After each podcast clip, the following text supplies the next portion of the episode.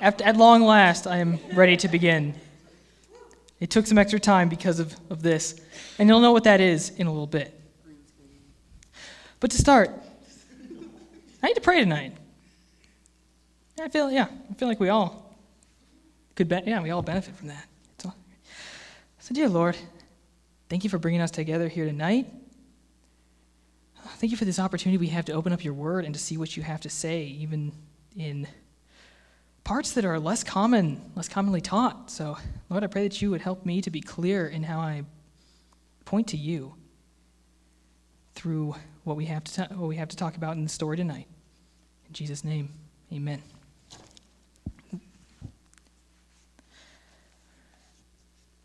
God had just given the people of Israel specific instructions about how to live in his ways and remain close to him in a covenant relationship. During one of Moses' trips up the mountain, God also gave him specific instructions about how to build a holy tent called the tabernacle. God said, Build a special place for me to live among the people I love. So Moses gathered the very best craftsmen and workers, and they began building the tabernacle in the center of the camp. So if you've been with us last couple of weeks, I'm pausing there. There's, there's more where that came from, but we're going we're going to stop for just a sec. Because if you've been with us for the past couple of weeks, we know that God has just led his people, the people of Israel, out into the wilderness. They were slaves in Egypt, and he led them out to Mount Sinai. And he's talking to Moses, who is kind of the who is he's kind of chosen to be sort of his spokesperson to the people of Israel. And now he's talking about something called the tabernacle. So, brief anecdote once upon a time, when I was very young, my dad, being a huge book nerd, started reading me The Lord of the Rings.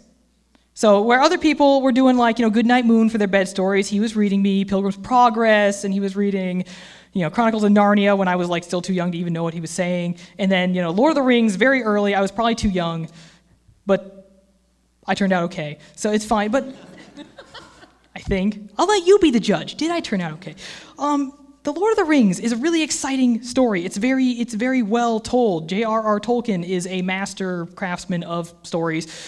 The books still hold up today. They're full of characters that people, you know, people get invested in, and you empathize with them, and you you want to see them, you know, overcome their struggle, and it's really exciting. And then um, Tolkien, however, he also wrote something called the Silmarillion, which as a young as a young person so i read lord of the rings myself for the first time i felt very grown up at that point because before it my dad had always read it to me and then i was like there's this thing called the silmarillion i'm going to go read that and i had a very hard time getting into it because you see unlike the lord of the rings which is a very it's very much a story the Silmarillion is more a collection of stories. It, it, it, really reads more like a history textbook, but for a place that doesn't exist, or like the mythology of a place that doesn't exist. And it's a lot more dry. It's not as exciting. I mean, there, it's, there, it is if you're a Tolkien nerd. Like, if you want to read the Silmarillion, you need to look, your, you need to look yourself square in the eye, find a mirror, and ask, ask yourself, Am I a huge nerd? If the answer is yes, then go read the Silmarillion. It's great. Anyone can read Lord of the Rings, but you kind of have to be a huge nerd to read the Silmarillion. And I felt similarly my first time attempting to read through the book of Exodus in its entirety. Because the first half is everything we've kind of covered over the last couple of weeks. It's all God bringing the people out of Egypt. He's doing all these plagues. It's crazy. I mean, the plagues escalate. You know, there's, there's tension. It builds up to this the big one, and then finally they're free. But oh wait, they're not quite free. And it's like it's, it's very exciting. And then you get to Mount Sinai, and the story grinds to a halt, or so it seemed to me as a you know, young person trying to read Exodus for the first time. Because what happens is God gets, takes them to Sinai, and then he starts giving them a whole long list of rules. All the rules that they are going to follow as a nation. Because before they were slaves in Egypt, they followed the Egyptians' rules. God's giving them his rules, but the first time I tried to read Exodus, I bounced off it hard. And fun fact it's not just Exodus. Raise your hand if you've heard the word Leviticus before in your life. Okay, good. You've hung around church, I can see. Because outside of church, you will never hear that word. Although I did see it on The Simpsons one time, so uh, I can't say that. All right, well, here's the thing it's Leviticus, Numbers, Deuteronomy. I mean, the story does continue here and there as God so leads the people to the promised land, but a lot of it is laws. And we tend to skip over that part of the Bible because it's not as exciting. Or at least if you're like me. Maybe you're all way better than me. How many of you have actually read all the way through Leviticus eh, or Numbers? Or, okay, there's a couple hands. Okay, so you are like me. That is good. That is a good baseline.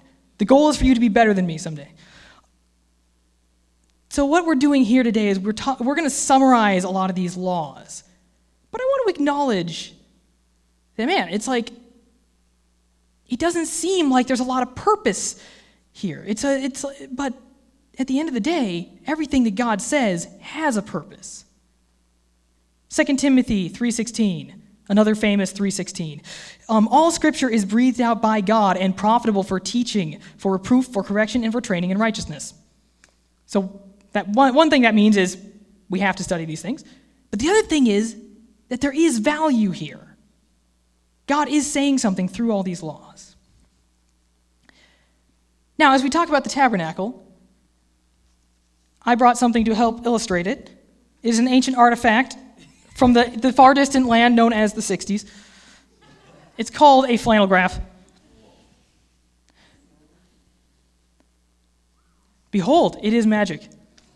This is, a law, this is an ancient lost art, lost to the people of the 60s, but uncovered by my mom in a closet somewhere. so, what you have there is that is the tabernacle from the outside. So, in the middle there is the tent part that we're, we're about to talk about. Here is an altar where they offered sacrifices, a basin where they wash. And then here, though, this is the inside. And that is about what we're about to read about. Andrew, as I'm just realizing now I'm going to be standing over here, would you like to stand up there and maybe point out things as I mention them? Thank you. I, I think it's pretty, I think they are pretty self explanatory, I hope. Um, so it says the tent was divided into two rooms. The large outer room was called the holy place. Inside this room, there was a stand that held seven oil lamps called a menorah. The lamps burned day and night and symbolized God's constant protection and watch over his people. Next to this was a table with 12 loaves of bread on it, reminding them that God would always provide for their needs. Also in the holy place was a gold altar where incense was burned. Incense reminded them of God's nearness and was also a symbol of their prayers rising to God. So, one thing I want you to note here is there's a lot of symbolism here, right? Like all of these items symbolize something. Just keep that in mind. So, the small inner room was called the Holy of Holies. A thick curtain hung from the ceiling of the tent all the way down to the floor, separating it from the holy place. The ark contained a special wooden chest, oh, the room contained a special wooden chest called the Ark of the Covenant. The ark contained the stone tablets that God wrote on and gave to Moses, and we actually have an artist rendering of the inside of the ark. That's all over here. I, so just pretend it's over there. Um, on top of the ark was a gold cover called the mercy seat where the presence of God would come. When the Israelites finished building the tabernacle, God showed his presence was there by covering the top of it with a cloud during the day and a pillar of fire at night. Whenever the cloud or fire would move, they would pack up camp and follow it. God told the people of Israel, When you realize you have sinned, you must confess it and bring an offering to me. Then I will remove your sins and forgive you. Because of his love for the Israelites, God provided a way for them to substitute the life of an animal pictured there, a little animal, for their own. A life for a life. Every day, people would bring sacrifices to God in the courtyard of the tabernacle. This system of sacrifice continued for hundreds of years, but these sacrifices were only a symbol of what was to come. God was preparing a final sacrifice that would pay for the world's sins once and for all. Pardon me one moment.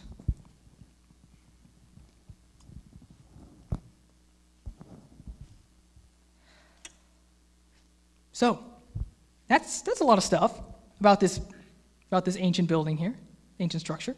Not, not even a building at this point, it's a tent. And yet, that's where God chose to meet with his people. So earlier I was mentioning The Lord of the Rings, right? How it's this really good, you know, it's a really good story. And something I've realized is every story kind of has some sort of main main conflict, main issue at stake, right? I mean, in Lord of the Rings, there's a lot of characters, they go a lot of places, they do a lot of things. But at the end of the day, it all comes back to the main problem being that there is a ring of power, and if the bad guy gets it, he can take over the world.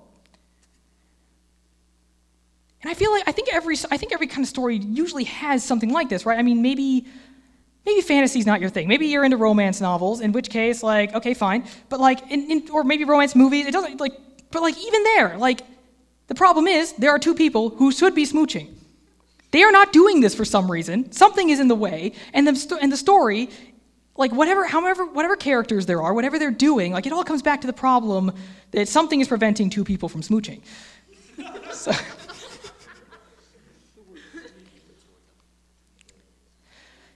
So, what we're reading here doesn't really feel much like a story as we're just reading, like, well, here's what this thing is. It feels very more descriptive, it feels more dry. But I would argue that this still is a part of a greater story. It may not be like the exciting story of, like, ah, here's how God threw all these plagues at these guys, but it's still a part of a story.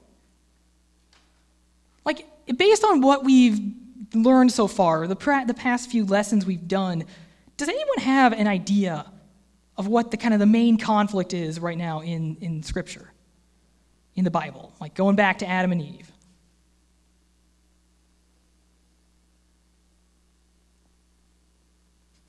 Some people are just smiling at me and it's really off putting. All right, Nels. what do you think? Yes. there you go. You know what? You're right. You went. No. It, well, that's how, that is that is it, isn't it though? Originally, in the, in the very in the very beginning, we read about how God created the earth. It was all good. God created humans. It was all good. God walked with humans in the Garden of Eden. Everything was great. And then something happened. This, this perfect paradise that God created was disrupted by sin. Because of sin, Adam and Eve were removed from God's presence, removed from the garden. You know, Cain, their son, sinned. He got removed even further. He got kicked out of wherever they were living. And on and on it goes. Sin is, the, is this problem, it's this thing that's separating us from God, but God still wants to be with us. And this is what the tabernacle symbolized. It was situated right in the middle of their camp. God wanted to be with them, but sin was still a problem. And that is where we get to talking a little more in depth about what took place at this tabernacle. So, just to continue for a little bit here, it says, At this time, the Israelites organized themselves into 12 groups called tribes, according to which of the 12 sons of Israel, Jacob, they descended from. Moses' brother Aaron was the oldest of the descendants of Levi, Israel's firstborn son. God chose Aaron and his sons to represent the people as priests. They had the special job of bringing the people's offerings to God. And I got one more little thing for you here. That's Aaron, right there. There you go. It's a very nice robe. We're going to talk about that in a little bit.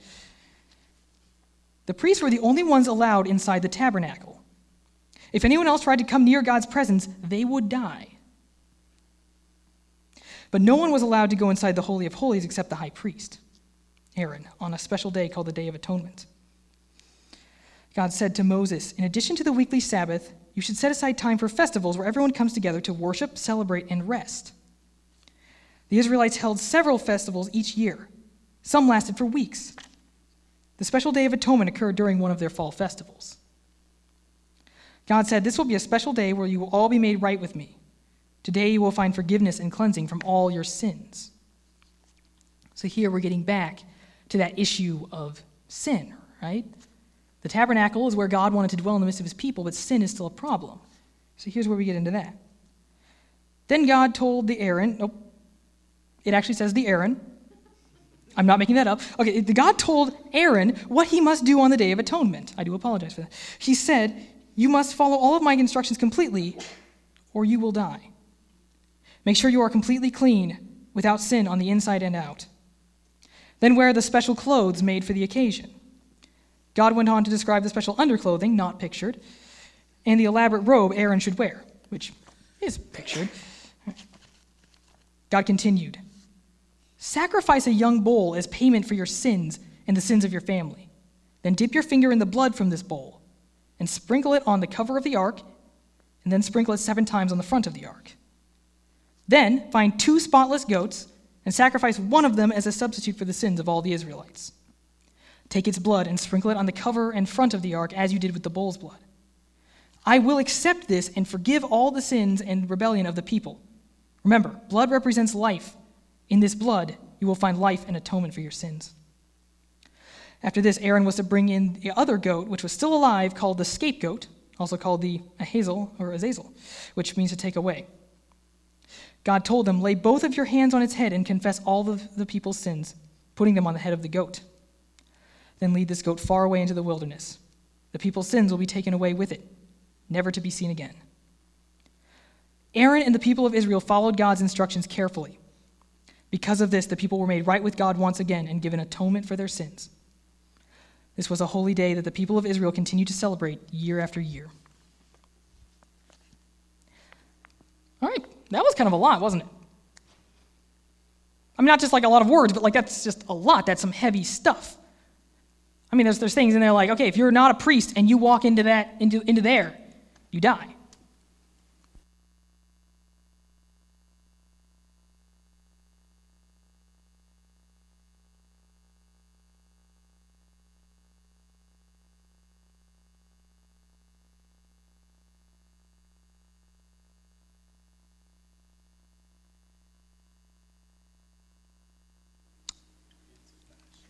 The battery's flashing. Oh.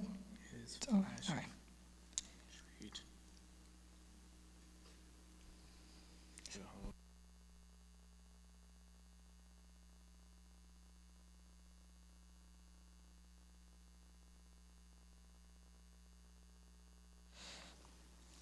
Also, we're not in we're not in Great Britain, so I can say bloody. All right. Um, I'm sorry if there are any Brits here. Um, where were we? We were talking about the tabernacle and all the things that happened in the tabernacle and around the tabernacle. And we were talking about how it's, it's heavy stuff. Like there's a lot of death. Like if you do the wrong, if you, you know, if you do the wrong thing, you die. There's a reason there are little bells on Aaron's robe there. If he went in there and he didn't do it just right, he would die. And so they tied a rope around his ankle, and if they heard, you know, if they heard like the bells stop jingling, they knew something had happened, and they would have to pull him out because you can't actually go in there to get his body if he dies. It's, it's, it's hardcore. Like, this, this is some hardcore stuff. And there's a lot of killing of animals, there's a lot of sprinkling of blood, which sounds pretty barbaric to us. Not going to lie. Like, we live in a day and age where it's like, you, you know, you walk into church and, like, no one's going to stand there and be like, dude, where's your goat?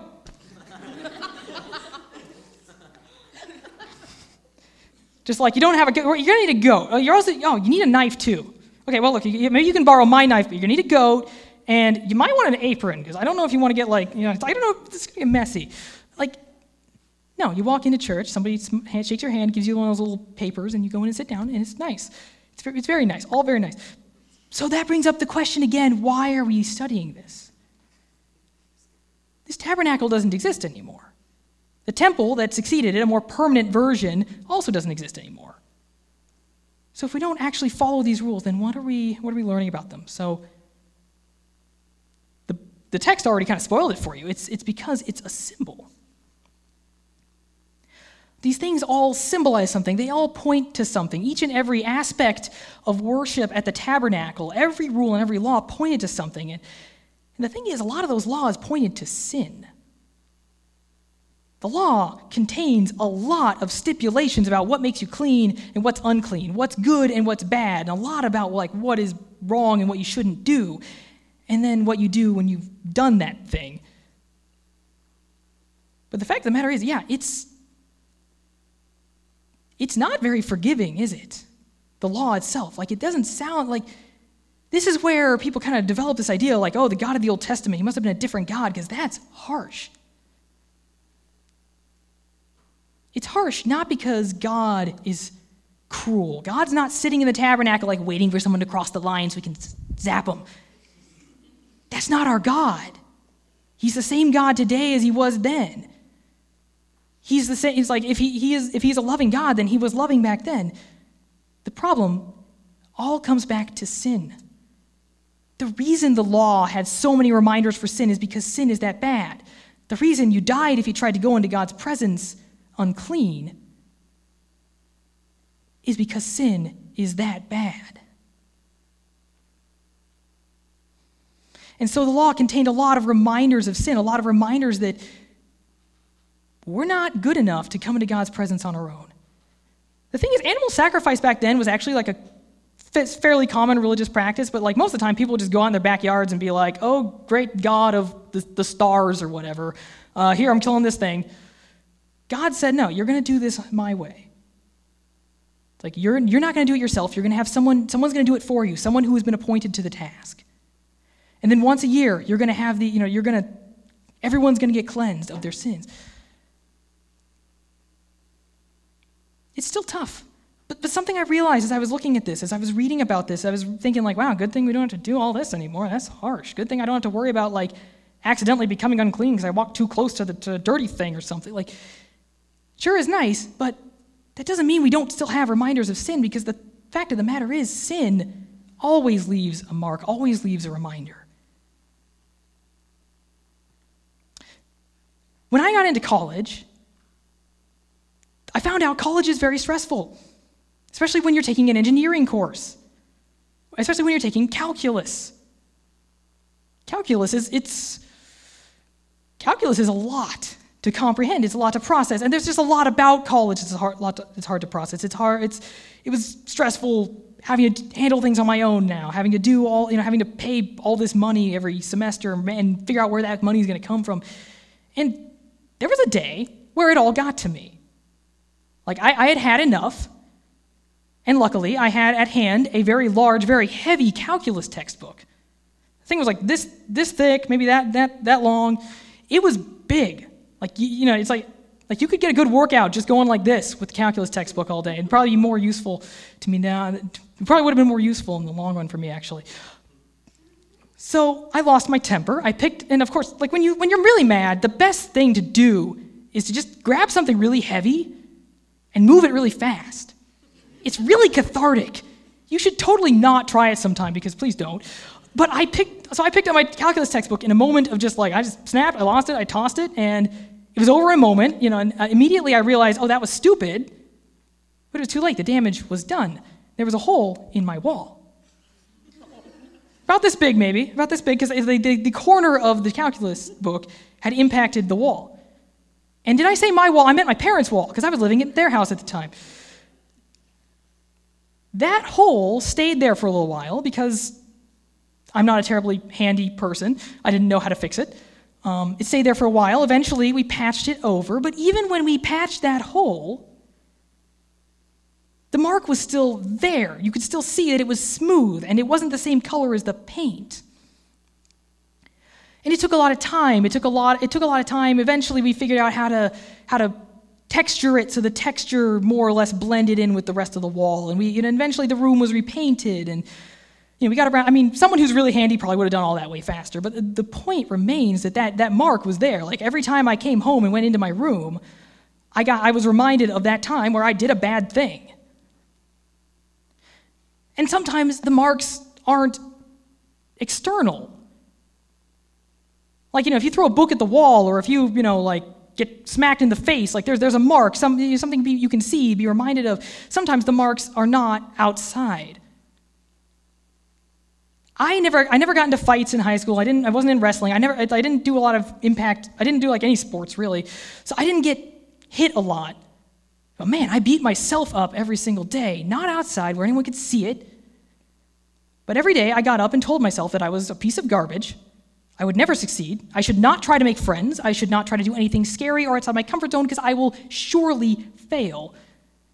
And I figured, like, it's okay. I'll grow out of this someday. I don't have to work on, I don't have to worry about this. It's like, it's fine. It'll be fine. And I, then I didn't grow out of it. Fun fact I have to deal with the consequences of that every day. I have to get up every day and retrain my brain.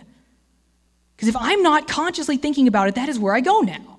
I have trained myself by years of smacking my psyche around to think that I am garbage, that I should never try to do anything exciting or new or different or good because I will surely fail and I should just go home and watch YouTube. I watch a lot of YouTube. I'm sad to admit. I'm being, I need to be accountable to you all. Ask me next week how much YouTube I watched this week, okay? When I should have been doing like good things.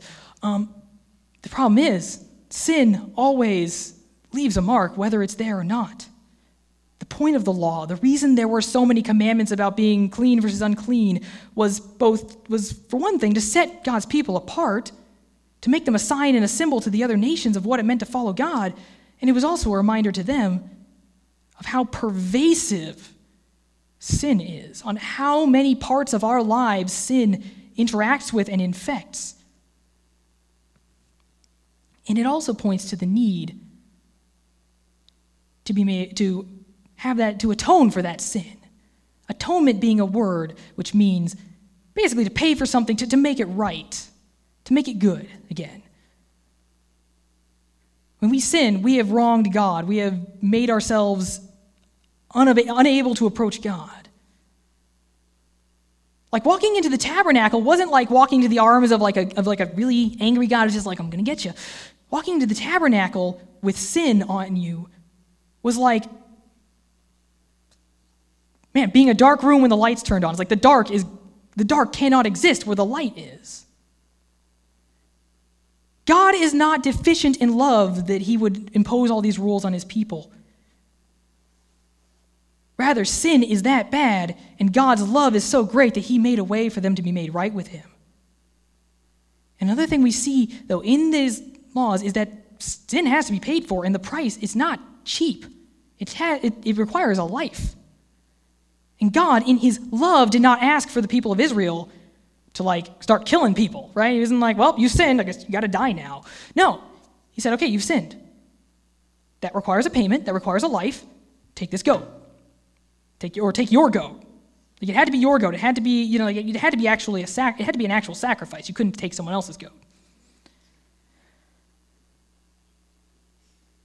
And here's the thing: the reason there were two goats at the day of, on the Day of Atonement, one was to pay for sins, but the other, the Azazel or what, whatever that's, I think that is how it's pronounced, was supposed to carry the sins of the people off into the wilderness. Like they would just let that goat go, it would wander in the wilderness. Their sins would go away. And what all this points to is a need for us to not only have our sins paid for, but to have them taken away. So, this is what you have your Bibles for here today. Um, if you wouldn't mind opening to Hebrews chapter 9, you're going to notice that that's really far away from Exodus. Like, really far.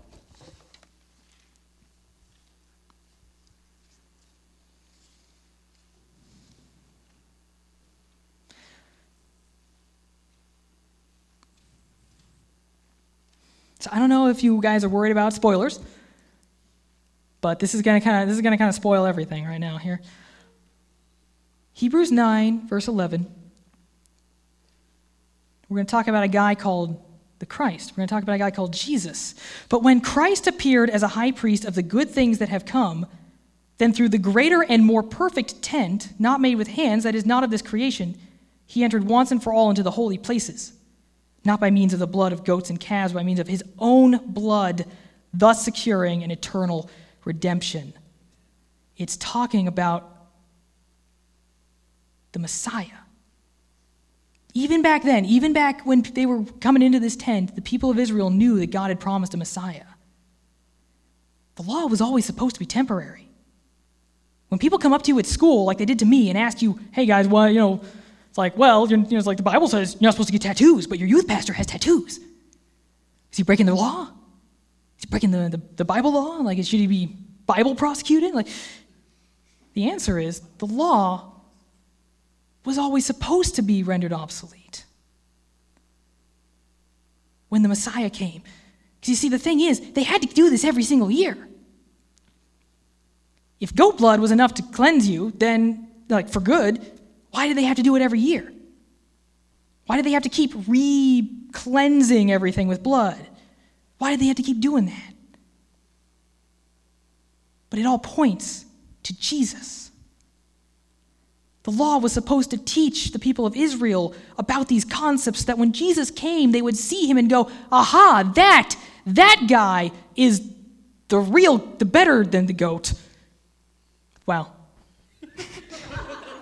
but he is, though, he is better than goats. It took two goats, right? One to die for to pay for sin, one to take the sin away. Jesus did it both. He died to pay for sin. And he rose again. And he's taken that sin away. That sin's gone now. He was the better priest. He didn't need to worry about holy underwear. He, he was able to go into the heavenly tabernacle, right? This was just a picture of God's real throne room in heaven, right? Like God, God ultimately dwells in heaven, and that is where Jesus went as that priest. The law taught us we need someone to go in our place. Well, Jesus was the one who went in our place. And guys, I can't promise you that putting your trust in Jesus, that repenting of your sins and asking for forgiveness will make the consequences go away. I can't promise that. It's like, you know, it's like a wound. Sometimes, you know, just heals up and it kind of it's like, okay. Sometimes it leaves a scar. Like, I can't promise that. I've seen Jesus totally turn people's lives around like that. And then I've seen people like me where it's like, okay, I'm still going taking it one day at a time. But what I can promise you, beyond a shadow of a doubt, is that you do not need to live with the guilt anymore. Just like that goat, if that goat was a good enough offering for the people of Israel that year, Jesus, who was perfect in every way, the Son of God, God truly dwelling with man, by the way, not in a tent, but he came down and he walked among us. He has taken away that guilt. That I can promise you with absolute certainty because the Bible says so, not just here in Hebrews, but in Exodus, Leviticus, Numbers, Deuteronomy, Jeremiah. I mean, all of it. It's all one story, and it all points to Jesus. Let's pray. Lord, this is a prayer of praise and rejoicing because, oh my word, you are so amazing. Lord, what you showed the people of Israel, what they, what they had to do year after year, waiting with hopeful expectation for the promised Messiah, Lord, that we get to know that, we get to see that, we get to experience the benefit of it. Lord, it's more than just not having to worry about like butchering a goat anymore. It's that our guilt is gone. It is gone once and for all. And I am so so glad, Lord, that you have made that known to us. That that is a promise, and that is a promise that you have upheld and will always uphold. Because Jesus' payment for sin was enough, once and for all. Thank you, Lord. I look forward, Father, to to going ever deeper into knowing more and more about you, to studying more and more of your word, and to coming to understand more of these things, to love you more, to, to know what it means to be saved, to know what it means to be redeemed and atoned for. I pray that every single person in this room, Lord, be able to go out with that full assurance. And if they're not feeling it today, Lord, I pray that you keep going because I know you're not going to give up. Jesus was enough. Amen. All right, at this point, you will be dismissed to your small groups.